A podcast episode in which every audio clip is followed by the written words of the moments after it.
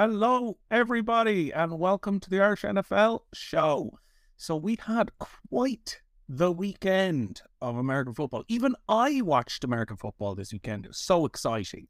So, uh, just quick shout out to our travel partners, Cassidy Travel. You can get playoff uh, packages, you can get Super Bowl packages, you can go next season, you go this season. It's all there. Go check them out. Uh, great deals to be had. And I know folks uh, who watch and listen have already availed of it too. Also, just to quickly mention uh, at the start here, we talked about this on the last show. Uh, there's a couple of upcoming live events uh, hitting the road on the road again. So there's an, a live event coming up in the PointsBet HQ and also in Captain Americas. There's going to be there it is. Look at it up on screen for those of you watching us on the 27th of January, uh, 7:30 to 9. Tickets are 10 Europas, and you can get those on Eventbrite.ie. I have fond memories from college years drinking cocktails at Captain America's, so I'm sure the American football conversation will flow just as freely. All right, so welcome into the studio tonight. We have Colm, we have Brian, we have Mark, and we have Christina. Hello, everybody. Full house tonight. Okay, so amazing weekend of football. I don't know that my opinions matter, but uh, I was I was entertained uh, to say the least. Um, and we have some. I think only one of you picked all of them, so we'll get to that in a minute. But maybe let's start um, with the Chargers at the Jags and I saw those luscious locks uh, of Mr. Uh, Trevor Lawrence once and for all finally be on the big screen. It was amazing. Uh, hair envy uh, galore. But in any case, I won't talk about the details. It was quite the comeback, though. I, I, was, was astonished. So I think we're going to have a little bit of uh, a chat about it from, from two of you, and then two of you can just chuck in a few thoughts if you want. But I'll start with you, uh, uh, Colm, uh, on this one. Uh, what was your what was your take on this one? Uh, did Trevor Lawrence's hair save the day? Uh, well, I suppose uh, it you know it, it, it maybe played a played a role, and uh, you did see him afterwards. I think he was enjoying himself in a in a Waffle House, uh, which uh, certainly, if anyone has uh, been to America, I have found myself at a Waffle House at, at four a.m. But I did not lead a team to, in a comeback win for the ages, Kala. This, you know, was was ultimately all about. You can look at it two ways. That the talk has been all about the Chargers collapse, but I think the Jags and Doug Pederson and what they achieved deserves a huge credit. Uh, I think Trevor Lawrence deserves, uh, you know, plenty of adulation because to go out and to throw four picks, every, everything that could possibly go wrong went wrong, and not to go to pieces, to be able to continue to um, just put that to the side, um, and then you you go on to lead your team to victory. And talked a little bit about uh, this with Christina on our Sunday morning show. Like it wasn't just that you know he he played his own game. You could see him on the sidelines. You saw him kind of take responsibility. He owned up to his mistakes, but he kept his team going. Um, and I I think this is you know for long suffering Jags fans, it's great that they they got this. Um, they have nothing to lose in next week's game. Um, and in fairness, they have been breaking records all, all around them. Now they're going up against um, a, a very different beast next week. But I think they'll go in there buoyed by, um, you know, obviously on the, on the crest of this. And um, Doug Pederson has done a heck of a job in terms of the identity that he has brought to that team. And for me, the other part of it, Gala, was the fact that you know with Dougie, he's going to roll the dice, but he's always going to roll the dice. The issue um, with Brandon Staley is that frequently he goes for it but other times he doesn't. Like he'll go for it on fourth down in his own half, and then he'll get into the opponent's half, and he doesn't go for it at times where he really should. Whereas Dougie just rolls the dice, and whatever way it goes, it goes. Uh, but at least you know where, where you stand in that instance. And uh, Travis Etienne's kind of game winning run uh, was a perfect example of that. Fourth and one, um, they have a really good QB sneak there with Trevor Lawrence being six six, but they don't do that. They go to the outside, and yeah, just um, I think a lot of people around the league will be pretty delighted for the the Jags and for Trevor Lawrence. I think they definitely will. And you called the Chargers Spursy. Do you remember that? They're a bit Spursy. Um, Brian, what what do you take on that? Uh, Columns, uh, did, did you think the Chargers were Spursy? Was it Trevor Lawrence uh, leading the way? Dangerous Doug, should we call him? Uh, there's Riverboat Ron. Uh, what what what do you reckon, Brian? I've been calling. Well, I haven't been using the word Spursy, but it's been the consistent message from me throughout the course of the season. Um, Colin we've been going through a waffle house. There was a time years ago when Bertie Ahern uh, was was shouting at one of the uh, politicians that he's a waffler uh, continuously in the Dáil. Well, their head coach of the Chargers is a waffler. He's also a spoofer. Um, I mean, they're up 27 0, largely down to the mistakes in which the Jags put, put themselves in a hole with the four interceptions. and uh, what Colin says about Doug Pederson rolling the dice, I did feel the manner of how they started the game in terms of the aggressiveness of the offense. I felt, bearing in mind it was the head, sorry, the quarterback's first ever playoff game, I thought that we wanted a little bit more balanced in terms of trying to use the run, but essentially they put it in the hands of Trevor Lawrence. And in the first half, he was 5 for 18 for 35 yards, and yet in the second half, he's 23 for 29, 253 yards, and four touchdowns.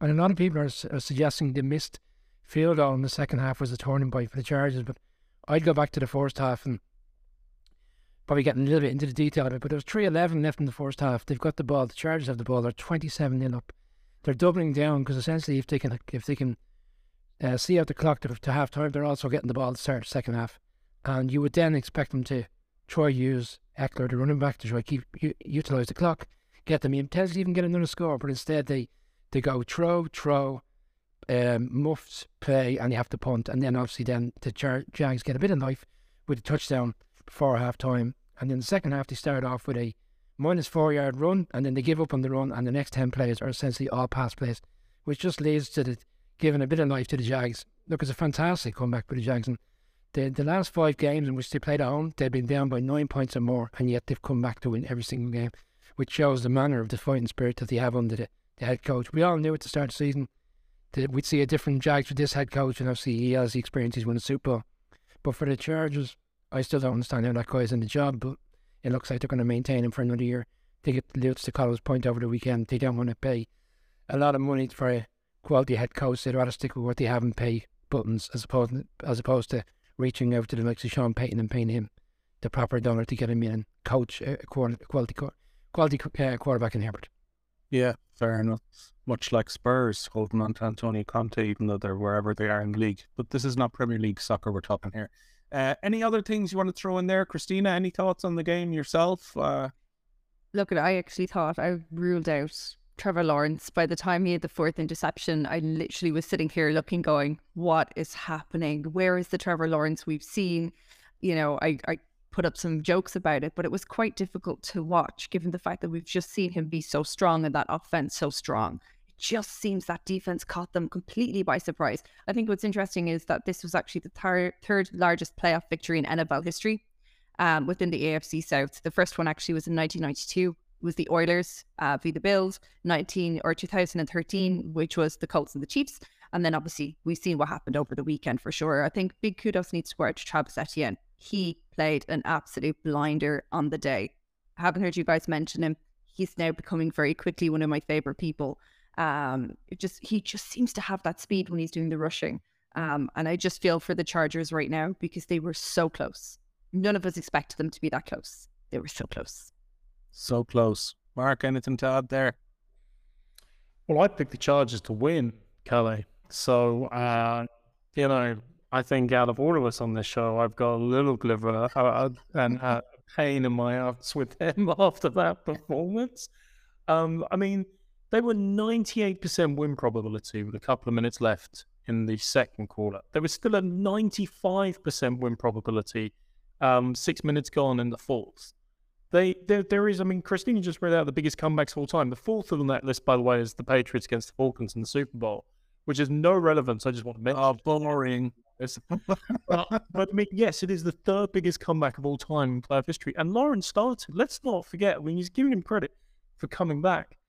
He was four for 16. In that period of time, he'd thrown just as many passes to his own team as he'd thrown to the opposition with the four interceptions. It was the most abysmal start to a, a playoff game by any quarterback in history. No quarterback had ever thrown three interceptions in the first quarter of a playoff game. And yes, we are giving the Chargers stick here. They deserve it incessantly.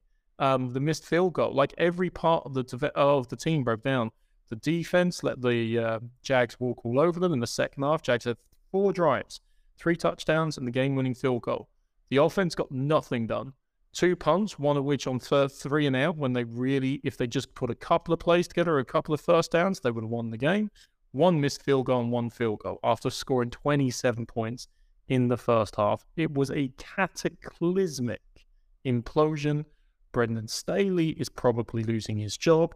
If he doesn't lose his job, he should. But the reality is, the Spanos family are tight and are very unlikely to bear the cost. But it was a coaching breakdown, it was a player breakdown, defense broke down, offense broke down, special teams broke down. I'm going to add them to the infamy trinity. Okay, there are three teams in the trinity are now that you should never ever rely upon or bet upon. One of which is playing tonight. One of which also played the weekend, and we'll get to them in a second because I did listen to my own bloody advices about them. And the last one now repeat, you know, creating this unholy trinity is the Chargers.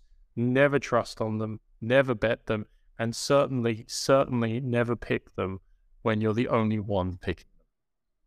Ah, well, you know, we need outliers in this world too. Okay, the unholy trinity it is. Um, right, let's move on to our next one. And just a reminder to those of you watching us, keep those comments coming in. Brian's uh, and Christina are going to flash them up on the screen as we go. So our next one is um, it's going to be the uh, remind me here. Oh yes, I'm looking at. I'm sorry, I have my notes up on the screen. Then I have my bloody notes here. So it's the Dolphins and the Bills is what we're looking at next. Am I right? No, I'm wrong. I'm right. Brian, remind me where we're going now. You're going with the logos in the corners. See that? And the sound. See, I knew that. I looked at that and then I went, that can't be right because my page here says a different thing. You see, I think I printed this out before and told me to. Uh, okay, anyway, never mind. So we're going to Seahawks and the sorry, San Francisco 49ers. And I'm going to ask Christina for her comments on it for starters. Well, I'm still shocked people print things. I really and truly am. I know. It's Um, terrible for the trees. Sorry. Look, I think what we've learned this weekend is it's been a very strange weekend for wildcards. It's been a tale of two halves. Every game this weekend. and it's just been mind blowing. We're going to see what's going to happen with Monday Night Football soon. But I think you look at San Francisco really showed, came up and showed themselves as being, as Colin put it so eloquently over the weekend, the bully boys of the NFL. That's all they are. They've actually bullied their way to where they are. Nothing to say that Brock Purdy hasn't been amazing. And the offense that is there hasn't been absolutely amazing. But the line, the Niners really did show that they were the bullies of the American football kind of dynasty time, the wildcard weekend this weekend. Their defense has just been really big all season, play after play. They have just dominated. And I think we've seen that Saturday was no different. The Seahawks, again, did lose their lead, um, which was very frustrating because I really thought they had a chance. Nick Bosa picked up that fine, which we're all going to see towards the end of the week. He got a little bit hot under the collar. Um, and I just think that Birdie really, Brock Purdy just showed how much he relies on the people around him to be able to drive forward. And I think you can see that with Kyle Shanahan, that he's really invested his time in this team and the coaching staff to be able to build the team to have that confidence that everyone is going to back him up. Yeah, fair enough. And it doesn't hurt when you have Christian McCaffrey in your team, damn them. Uh, Mark, what about it to you? What was your take on the Seahawks and the Niners? Um, but it was it was closer than maybe Christina's giving a feeling. I mean, the Seahawks were leading at halftime. Christina, in fairness, I mean, the second quarter, they um look, it did start. 49ers went up 10 zip pretty quickly. It was like, nah, this is going to be a walk away. And fair play to Pete Carroll and Geno Smith and Kenneth Walker. Um, they put some drives together. They put 17 points on that. Extremely, extremely good. Do not take every role. Extremely good 49ers defense in the second quarter. And all of a sudden, we were like, hang on a second. They couldn't do this, really, could they? Like, this is uh, unforeseen territory. Huge credit has to go to Brock Purdy. I mean, he throws for four TDs as a rookie in his first ever playoff game. Of course, it's about the surrounding cast, though. Deebo Samuel going off for a plus 100 in receiving yards. Christian McCaffrey over 100 on the ground. Kittle weighing in here and there. I mean, it, it is what we talked about a lot. He has the right weapons around him. It's a very strong offensive line. and then the defense makes up for it. And in fairness, that's what closed this game out. It was those first three drives of the second half. We're going touchdown for the 49ers, straight out the gates, getting the ball back in the second half with the pressure on, get that false fumble, as you, you said, Christina, and both recovering that, and then they walk down the field and put another touchdown on the board. Suddenly, Seattle down by two scores, not barely up by a point. And I won't say the game was effectively over, over there, but it certainly felt like it. Um, the final score maybe flatters the 49ers a bit. Um, there were times when Brock Purdy still did look like a rookie in his first ever playoff game, and perhaps a stronger defense might get to him. Seattle should be very happy with the season they've had. They've got a lot of picks now to further bolster, and they have found uh, in Geno Smith's reincarnation, shall we say, this year, a viable quarterback for them uh, going forward as well. But the 49ers go on, obviously, home this week to a team as as of the moment as yet undetermined, um, with the opportunity to keep this train on the road. Yeah, train on the road, indeed. Um, Brian uh, and Colm, I just want to get your quick thoughts on it as well. Uh, maybe to you first, Brian. Uh, any any observations or stats? Any good stats for me? Yeah, I have a good stat for you. They called 19 passing plays in the first half. I felt they were putting Purdy under a little bit too much pressure. Colm Wright called out at half time on social that he looked very nervous and he was a bit erratic. In the second half, I think they went back to a more balanced offense, which allowed him to then kind of charge him in the, what he's done over the past few weeks, is just to rely on other players to help him out. Not help him out, that's probably unfair, but certainly just to play the game which, he, which works for him. I thought there was too much pressure on in the first half. People are going to wonder where they can get at this 49ers defense, you know, whoever comes and plays them next weekend, because we don't know what we're going to get from the Bucs offensively or the Cowboys, depending on who plays them. But the last three games in their secondary, they've been exposed quite a bit. Stidham for the Raiders did it. Blough, who's not, has not had a great career um, with the Cardinals, and Geno did quite a bit on, on terms in the secondary as well. That will be something that they will need to clean up because they're getting they are getting exposed in the secondary, and if they get into a position where during the shootout game, it'd be interesting to see whether they can keep up. But no, look, it was it went the way we did in the end. Probably took a little bit longer to get there, but um, it was a well deserved yeah. They nearly got the. You called the nine wins for the Seahawks, so it would have been unfortunate if they'd gone and got another one. Actually, oh, that would have been annoying for you, because you can still gloat about that with the the rest of the gang. Okay, Colm, any thoughts uh, from your side on the game? Yeah, I'm surprised nobody else. To me, this game changed entirely the moment Jonathan Abram um, tried twisting Deebo's ankle. That to me was the turning point of this game because it absolutely woke the Niners up. I thought it all seemed very, very flat.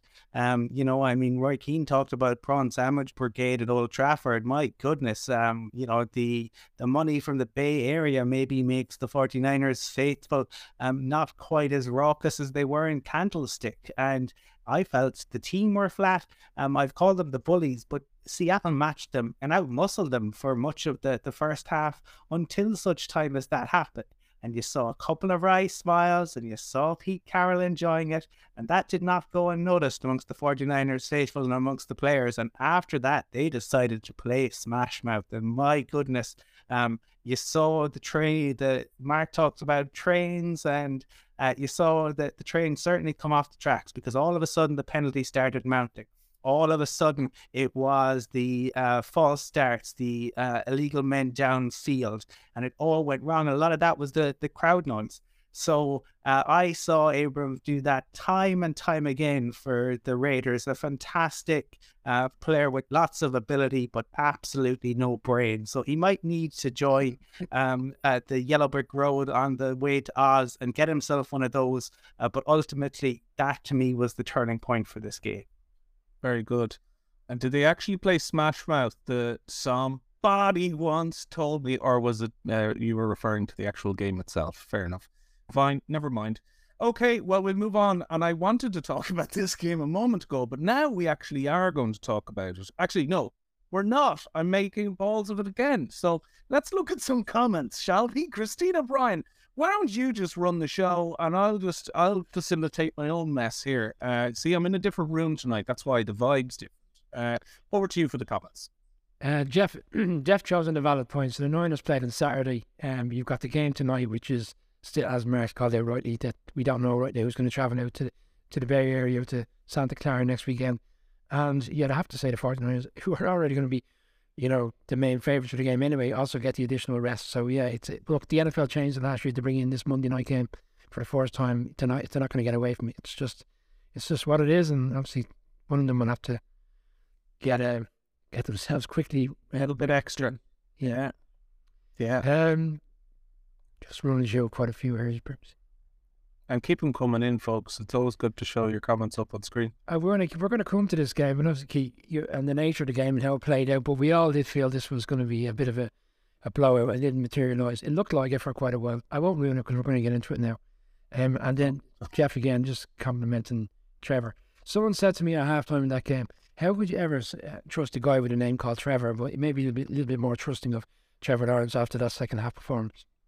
Indeed, and apologies to anybody called Trevor out there. You're all very trustworthy and lovely, I'm sure. Not as lovely as his hair, but I'm sure you're lovely nevertheless.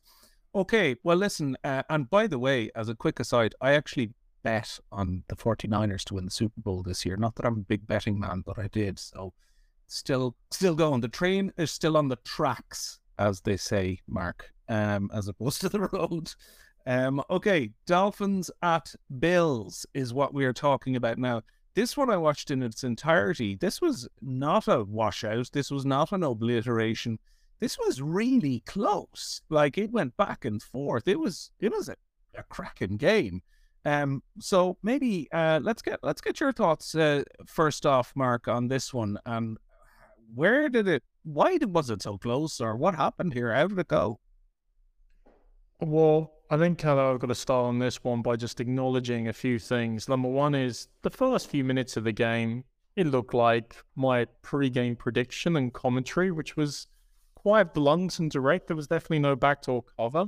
Was that you know 42-3 was my main prediction uh, in relation to it for the Bills. I was pretty vicious, I would say, and today all I can do is you know apologize and go down on bended knee to Don Shula, Dan Marino, and Mark Clayton, to Zach Thomas, uh, to Dolphins fans everywhere like Ed and Keith and Steve and multiple others who, who cared to let me know as my feelings. I will lie myself prostrate in front of Eleos, the former Greek goddess of pity, mercy, and compassion, and beg for their mercy uh, at how stupid and wrong I was. Skylar Thompson played in many respects the game of his life. He was asked to throw the ball for 46 times, and he actually did and didn't give up stupid mistakes. The Dolphins' defense kept them amazingly in the game. It wasn't just the fact they got turnovers, Josh Allen. They got big returns back, which massively helped their position. They got a great punt return. They put the Bills under so much pressure. In fact, if you want to be really critical, the Dolphins had every opportunity to win this game. I mean, there's some questionable coaching decisions. You know, the go wrote into shell coverage on third and 19, leading to uh, a pick a pick of Skylar deep in Miami territory. Wasn't the greatest call at that point in the game, and that where the momentum was.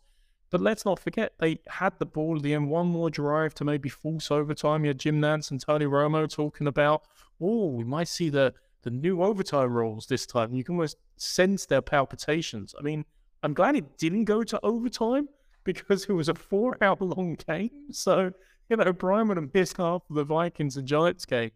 Um, and, and there are questions going forward. Did the Dolphins expose that there are flaws in this Bills team that, you know, uh, maybe a more high powered offense could continue to exploit further, like the Chiefs or the Bengals?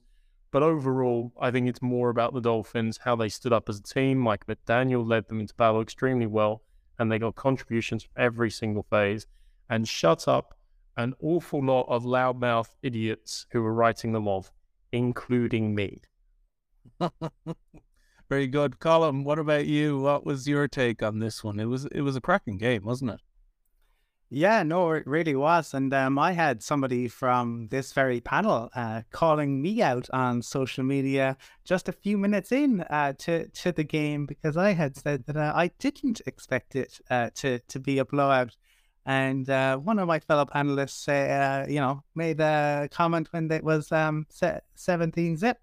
Um, to to me, yeah, look, um, I divisional rivals and um, that that plays a, a part uh, in it, uh, I think we we'll talk about the other games later. Um, I mean, to me, I I was absolutely furious at the clock management.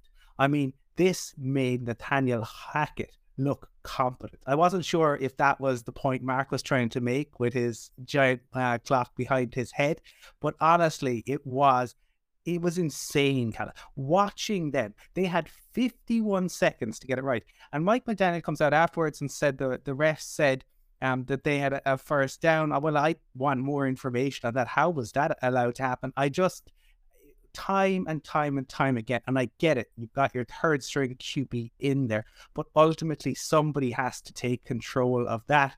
Um, I I'm amazed that there there weren't uh, kind of more repercussions because um, there's a kind of a famous or infamous video of a Philly fan um, losing the plot and uh, punching his uh, TV screen uh, from a few years back, and I have no like affiliation for the Dolphins. Been to Florida like once, not been, you know, and I was losing my mind watching it. Um, I, I can't believe um, that there there kind of were kind of more repercussions from that because ultimately they came so close.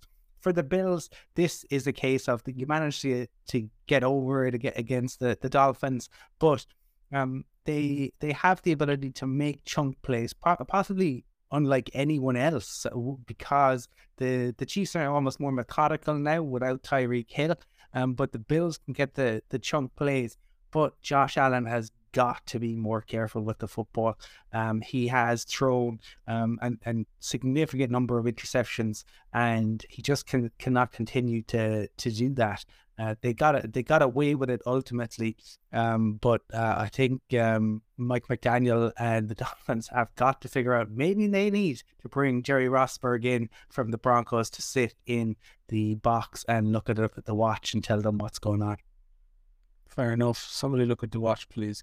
Yeah, um, Brian, what about you? Any quick thoughts on it? We have some nice prizes at the Captain America's event, but I don't think it lends a hand to a new television for Colin if he has smashed in that, that current one. Um, you, look, I'm not going to get into the Dolphins part because the guys have really summed it up very well, but and, and Colin it's just at the end there. Like the Bills offense, and like this team are the sick faves for the Super Bowl. They have been since the start of the season, but the offense, I don't, I don't really understand how the offense works. It's like it's, it's high energy. It's very attractive to watch. At times they go down the field, up and down on teams and then they seem to do that very quickly on teams. And then it tends to just fizzle out. It goes away. They might come back again, have another big drive in the tour quarter, goes away again, they come back. And I understand teams adjust to it, but the nature of how they play their offense and how aggressive they are and the nature of their quarterback, you would expect consistently. And we haven't really seen that a lot lately. And they do put up good points, don't get me wrong. But I think when they come up against a stronger team in the playoffs, you know, you know, will they get into a shootout and end up winning? I'm not I'm not entirely sure because if they go missing for two quarters in a divisional round next week against the Bengals side, or if they do manage to play the Chiefs, I'm not sure that they'll be left with a position in the fourth quarter where they're still hanging around to get the win. So I think there's a lot of work ahead for the Bills over the coming weeks, um, and obviously it's going to have to be corrected quickly. We're going to get into their opponents shortly in terms of how that uh, Bengals Ravens game went. I'd be slightly concerned, a little bit nervous if I was a Bills fan right now. Fair enough. Christine, anything to add to that? I just think it wasn't particularly a smooth display from an AFC number two seed. Really didn't think it was anything there, especially in postseason. It's about survival and advancing, and that's all the build's done. Um, you know, we've seen their offense obliterate at the start, which obviously allowed for me to call out Colin. But obviously, I should have clicked delete on that tweet right away after it because um, it just seems that you know Skylar has been. I don't want to say he's he's quite young, but he just seemed like to be an underdog signal caller this weekend, and it just seems to have been something that his quick kind of snaps on the on the signals actually made the Bills move up, and it get the miscues actually made the the Dolphins. Sorry, I can't even think now. Made the Dolphins move up the made the Dolphins go up the pitch even further, and you can see that if these continues miscues actually do something next week for the Bills, they're going to be in a lot of trouble against the Bengals. That's something that the offense for Burrow will be looking at definitely over the next few days. Yeah. I suppose there's one thing as somebody who's not uh, as as well versed in the game as you guys are, but like looking at the week or weeks that the Bills have had, there may have been some of that at play as well. Surely that they weren't hundred percent on their game, and maybe this was the wobble they needed out of the way. You know, you never know. I'm going to give them the benefit of the doubt in a real life fight between a dolphin and a buffalo, I, I'd probably back a buffalo though. I'd say, you know, I don't know about you, but that that'll be my take on it anyway. Buffalo would drown. The buffalo would drown, Calvin. I suppose, yeah. It depends on where they fight. I suppose if it was on buffalo territory, different story, right? Um. Okay, grand. Glad we're getting the important shit sorted. Okay, now we're going to go to the Giants at the Vikings. I know one person who's extremely happy about this, and in fact, uh, I watched most of this, Brian. You'd be glad to know, but then I was just too sleepy. Uh, but I did, I did have a look at it, and I thought ah, Brian, Brian will be happy enough. Brian, what? I, I must go to you. Uh, talk to me about Saquon and all the good things that happened there.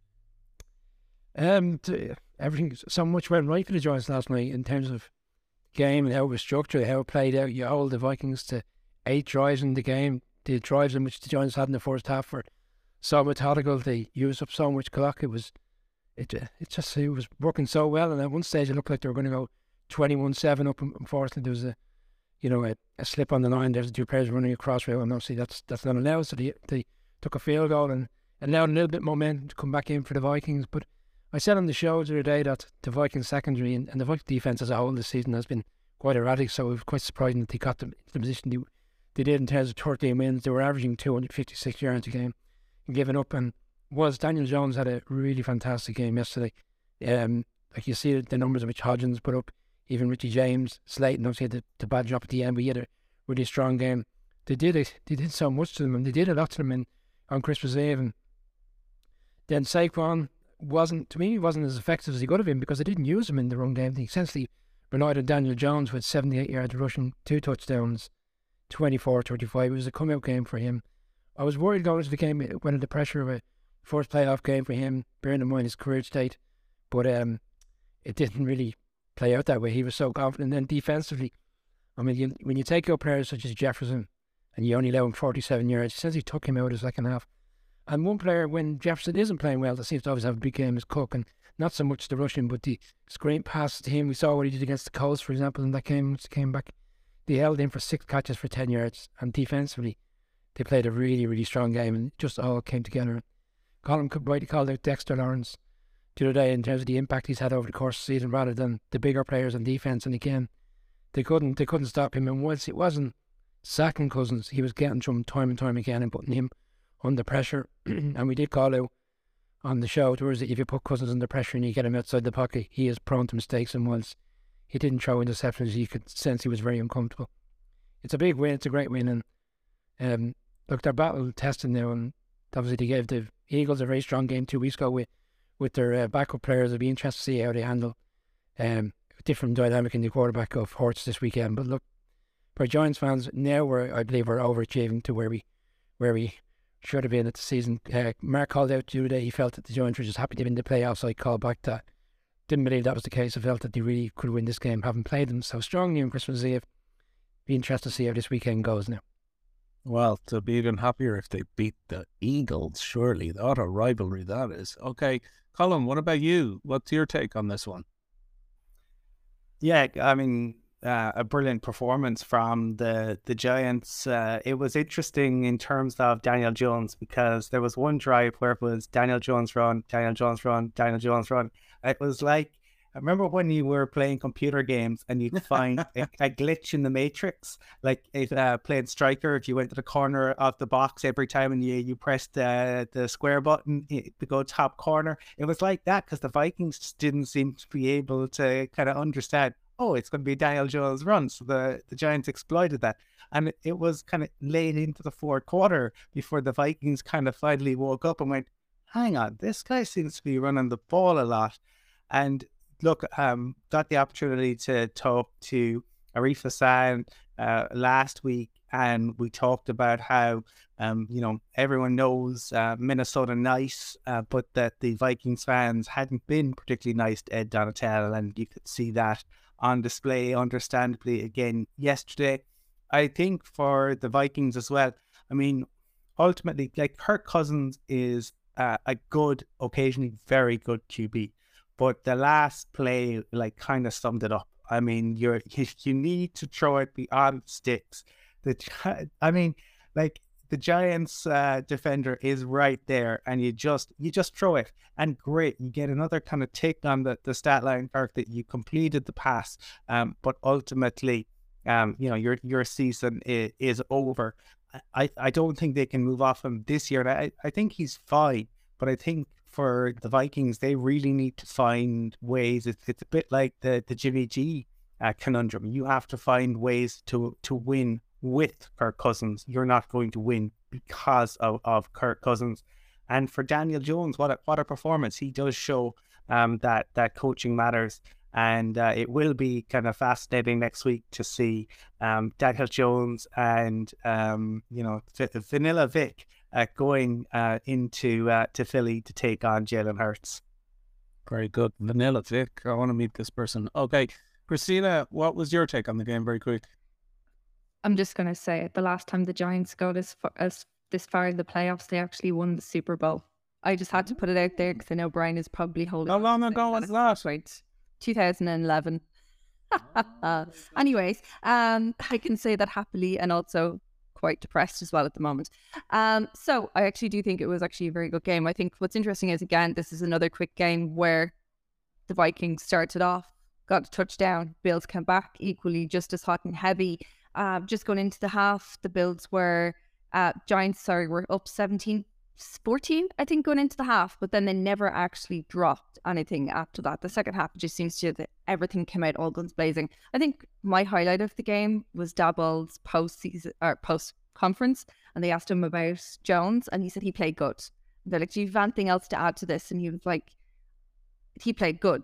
Everyone played good. You know, he's like, I'm a coach. I'm not a writer. And I really like that about him. And you can see that as well with the team. You can see how the offense, the defense, special teams, everyone, they all work together. This is what a team should look like. This is what we're saying, you know, a team is. And you can see that they all believe in Brian Daboll. They all support him 100%, just like he does with them. You can see him reflecting before he goes into the games. He takes in that moment, he takes in that family time with his kids in the stadium, looking around, really grateful for the fact that he's there. But we can also see that the education that he's bringing, the teaching he's bringing to a lot of these players, and the mindset change he's bringing is really bringing up some key players within the team that's going to help them next week when they advance on to play the Eagles.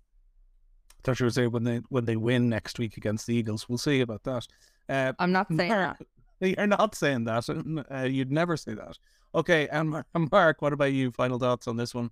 Um, my worry for the Giants going into the game, Carlo, was that the Wink Martindale's defense wasn't doing in the second half of the season what it had been doing in the first half of the season. I called out. I think they were two five and one, Brian, over the second half, or two seven and one even. Sorry, over the no two five and one over the second half of the season. And uh, they weren't getting the stops on third down. They were always giving up yards the whole season long. They'll give up yards, and you can move the ball on them. But it's very much, we'll let you do that in front of us. When it really matters, we'll get the stop when it gets to third down. We'll get the, the stop in the red zone, or we'll get the turnover when it suits us. And that was the great complementary football with the leaning on Saquon Barkley and Daniel Jones. Um, last night, they stood back up. And yes, the Giants got a couple of lovely drives, including a very quick drive at the end of the first half, which I'm sure was very frustrating. And I wonder about the state of Brian's television at that point in time. Um, but for the most part, they got their stops on third down. Their defense played like they were at the start of the season. And on offense, it was beautiful. Actually, in the first quarter, I thought Saquon Barkley had been loaded into a cannon and fired out of it because every time he touched the ball, he's more electric than I think I've seen him all season. He was hyped for that. I mean, he only ran the ball nine times. He had 100, 109 yards from scrimmage overall between receiving and rushing. Daniel Jones actually ran the ball nearly twice as many times as Saquon Barkley. That's how much they lean into it. There was the, the horrible moment actually on that wonderful, nearly 11 minute drive where they ran power QB. And even Daniel Jones at the end of that, and they only went for two yards, always looked to the sidelines went, our lads, now, you know, you're getting a bit carried away with this. Like this, like, we are not set up. I'm definitely not set up to run that on a regular basis. Um, I think one of the things, and Daboll is right, credit goes everywhere. Slayton had a big catch. Barkley did, you know, did some great stuff. But Daniel Jones has been much maligned during his entire career. That was the game of his career. And I think according going in, the last few games has probably been the best he's played as a Giant. Last night was superb as a leader, uh, as a QB, um, and indeed, uh, slightly to our surprise, as a, a, very regular rusher, leading the Giants in rushing as well. Fair play to them. Um, and the Vikings, you remember the unholy trilogy? Brian reminded me, you said you always say don't back the Vikings, don't bet on the Vikings, you can't rely upon the Vikings. I do, and I forgot myself. So um, they've blown it again. And whatever about Daniel Jones's five years as the Giants QB, that was Kirk Cousins' first playoff home game in five years with the Minnesota Vikings. And who knows the way things are going, that could be his last because at what point does patience run out um, with that consist with that inconsistency or consistent lack of performance? Uh, TJ Hockenson had, did have a great game, but that's what was happening. He was hitting him all the time, and Jefferson and Thielen weren't getting into the game, as Brian rightly called out. The Giants' defense job to limit Justin Jefferson, probably the most electric receiver in the NFL, to seven catches and 47 yards is an art form in itself. So fair play to the Giants, and yeah, three times the charm, third time's the charm next week. I'm sure Brian will be be telling us very shortly against the Philadelphia Eagles. Indeed, well, we'll hear more about that as it comes up. All right. Well, listen, that um uh that concludes. I think. Oh, sorry. No, Jesus. We have the that this crazy one. Uh, the Ravens and the Bengals. I uh, so as a as a just a weird shout out. I sometimes watch the highlights of these. The NFL do those very nice little recaps, but also they've recently started doing on uh, Instagram stories. You can flick through stories for the biggest plays of the game, and it's a brilliant way to watch it because I was like, oh, great, let me just get the big plays.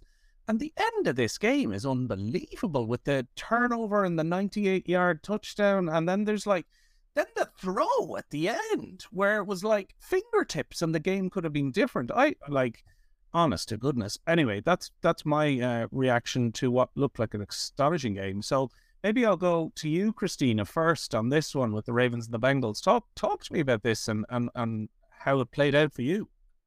You know what? You can't actually make this up. You really couldn't make this up. It was such a phenomenal play. It really and truly was. There was one minute and 12 left, I think, on the clock coming towards this particular point when Hubbard returned um, Tyler Huntley's fumble the 98 yard touchdown right away. It was like amazing. I think I actually screamed. But, anyways, um, not just that would have been late to be screaming as well. I know, I know, I know, but it is what it is. I'm only praying that Cullum gets his tracksuit before he goes to Arizona. So if you do have a Bengals tracksuit knocking around, preferably in white, give it to Cullum, please. It'd be great to have it. Look, and I think what's really interesting about this team is that Cincinnati um, overcame the loss of a third string or a third starting offense lineman so far this year due to injury just before the weekend actually came along, uh, which is Jonah Williams. He was injured last week. He got himself out of the game though within the first half today. Joe Burrow got sacked three times, wasn't it? Three times this weekend, you know, and it was quite interesting. I think for me though, this game was shrouded and clouded by Lamar Jackson not being there. The whole week there was rumors about Lamar Jackson and his contract with Baltimore, and just after. You know, I understand Baltimore were quite frustrated with this, but just after one of the players did say, if we had Lamar here, we would have won. That just signified to me that the team just isn't gelling as a team together. Whereas you can see with the Bengals, they believe in Joe Burrow, they believe in what they're doing so far. The Baltimore defense, though, was solid. You have to say, you have to give them their kudos there. It actually was a solid defense this week that we've seen from Baltimore. I feel for them, I really do, but they can't let Lamar be the only reason that they get towards advancing in the playoffs. They've survived without him so far. They can't use him as an excuse that they didn't get through. Indeed. Mark, any uh, uh, add-ons to that? Oh, no, really. I mean, the, Christina Riley calls out um, the the offensive line woes of the Bengals. We kind of questioned whether TG could hold up at right tackle. And now they're effectively down, depending on recovery times, three of their starting offensive line for next week's game. Both tackles and Alex Cappa, um, who is obviously a big um, off-season free agent addition to shore up that line. And that's a problem. I, I had to check Christina. Burrow got sacked four times. Sorry, I knew it was at least three. I was with you and, and everything. And and that's back to the the experience he had last off season. I mean, again, we're talking about teams that did perform better than we expected in many respects. The Ravens were not just keeping this close. I mean, yes, it was a divisional game. It was a rock'em sock'em type of football, but there was 17 all when Huntley's there on the goal line trying to sneak it in.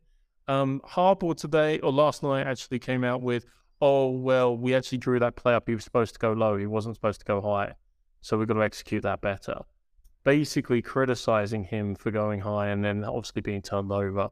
Um, but but fundamentally, I mean, that's the memory a lot of people are going to have about this. It was such a critical play because the Bengals were likelihood going behind by three or seven. It just ended on whether the Ravens would convert. And all of a sudden, you got Big Sam Hubbard. God loves a big man run doing a 98 yard fumble return, the longest ever fumble return in the history of the NFL.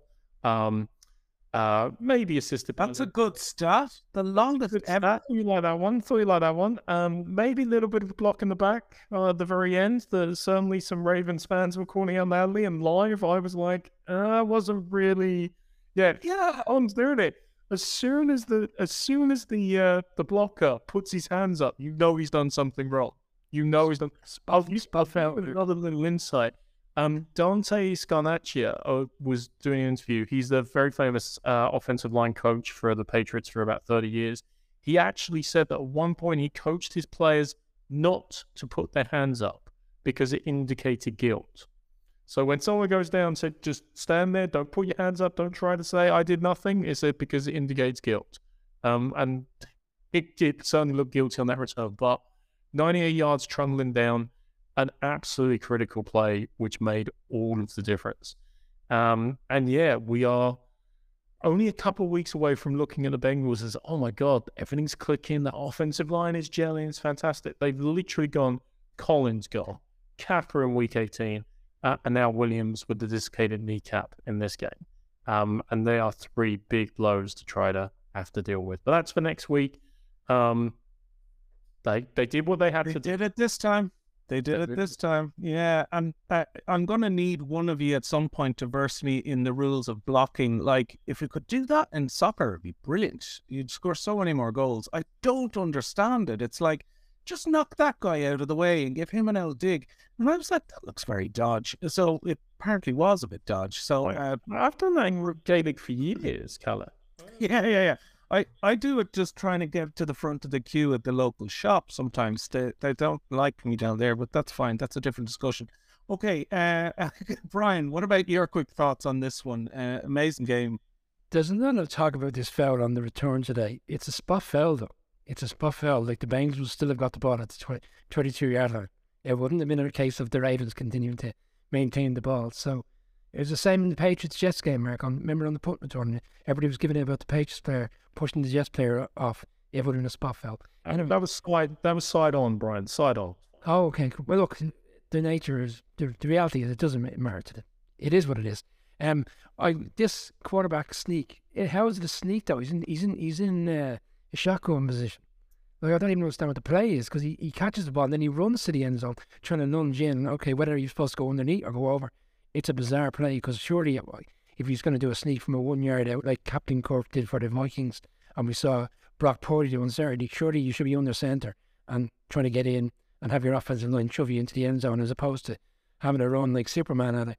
Um, I think as well as that, the Ravens at the end, two minute drill, they have the ball at the 28 yard line with 125 on, on the clock. They call a check down play. And then they huddle up and they lose 40 seconds off the clock. You could have got five plays off in the NFL world if you control the clock better. They basically were in a position where they needed as many players with the clock that they, that they had left to, to put, them, put themselves in a position to score a touchdown and they allow 40 seconds to run off the clock and leave 24 seconds left. Doesn't doesn't make any doesn't make any sense. It was like Harbaugh can criticise the quarterback, but essentially his guys are on the sideline. Um, I don't know loads of Ravens fans who didn't want Greg Roman to be the offensive coordinator this season, and they felt Wink Martindale was the fall guy when he got fired by him as defense coordinator. I'd be surprised if Greg Roman is the offensive coordinator come September when we kick off another season. It was a disappointing end to a season which I thought thought the Ravens really probably were the better side and should have got, got this win over line. But the Bengals fight for another day and they'll have a big test against the Bills next weekend and be interested to see which team offense shows up next weekend. Yeah, it's going to be fascinating. Colin, close this one out for us. Give us your thoughts. Uh, I think think this was a, um, a difficult matchup for the the Bengals. Uh, I think you know we talk, like we probably not talked about. I mean, Brian is right to call out some of the stuff, but like ultimately the the drop at the end, and you called it out kind of like that could have this could have been so different. This could have been completely different. And if he just adjusts his feet, I mean, he gets caught by by surprise and I imagine he will have nightmares over that. For so for all of Greg Roman's faults, and they are numerous. I mean, they the Elder Scrolls wouldn't, uh, you know, give you enough um, parchment for for all of the the litany of errors. It could have been so so different. Um, uh, this is going to be. It's all about Lamar and where Lamar ends up. I don't think the vibe is right in Baltimore at all. Um, Dobbins came out afterwards. Christina talked about his his comments on uh, Lamar from Marvin Blake, but he also not only that said, "Why didn't I get uh, get the ball more?" So yeah, Brian has mentioned Greg Roman. There's all sorts to to figure out uh, in in Baltimore. I think it will be a, a season of much change, um, but I imagine it's like with the, with the way things are with Lamar. Unless there's a, a complete change of coaching staff, it feels like uh, tag and trade, but uh, we we will see. We will see indeed. And if you want to see good things about Baltimore, if you haven't watched The Wire yet, people, watch it. It's the greatest thing ever. Okay. All right. We're nearly uh, run uh, up on time here. So I want to get your uh, predictions for this uh, game tonight, actually. Uh, so it's the Bucks uh, and the Cowboys. It's kind of a case of who do you want to win less. Um, and I know that Brady uh, curse his name. You all uh, love him, I know. Not all of you, sorry. Uh, is seven and zero oh in his career against the Cowboys. So let's hear your predictions and let's uh, let's uh, let's let's make it brief here, just so we uh, we can get in uh, uh, everyone's thoughts. Uh, so I'll turn to you first, uh, Brian. If the Cowboys lose tomorrow, the uh, Sean Payton love train will only be uh, even further enhanced with uh, the Cowboys and the whole storyline that Jerry Jones would love to have him there, and potentially could be the end of McCarthy's time there. This is a this one is a difficult one. Genuinely, I, all week I've been back and forth. For a long time, I felt it was the Bucks, but I've been looking back at the Bucks this season, and they've got away with it so many times in games. I, I think of the Rams game, I think of that Saints game, I think of the Panthers game in the fourth quarter where it was, so, you know, it was so one sided, and the Panthers dominated for so long, and they kind of wet the bed in the end, and, and allowed Brady to to come back in the man. Whilst the ah stop, will you?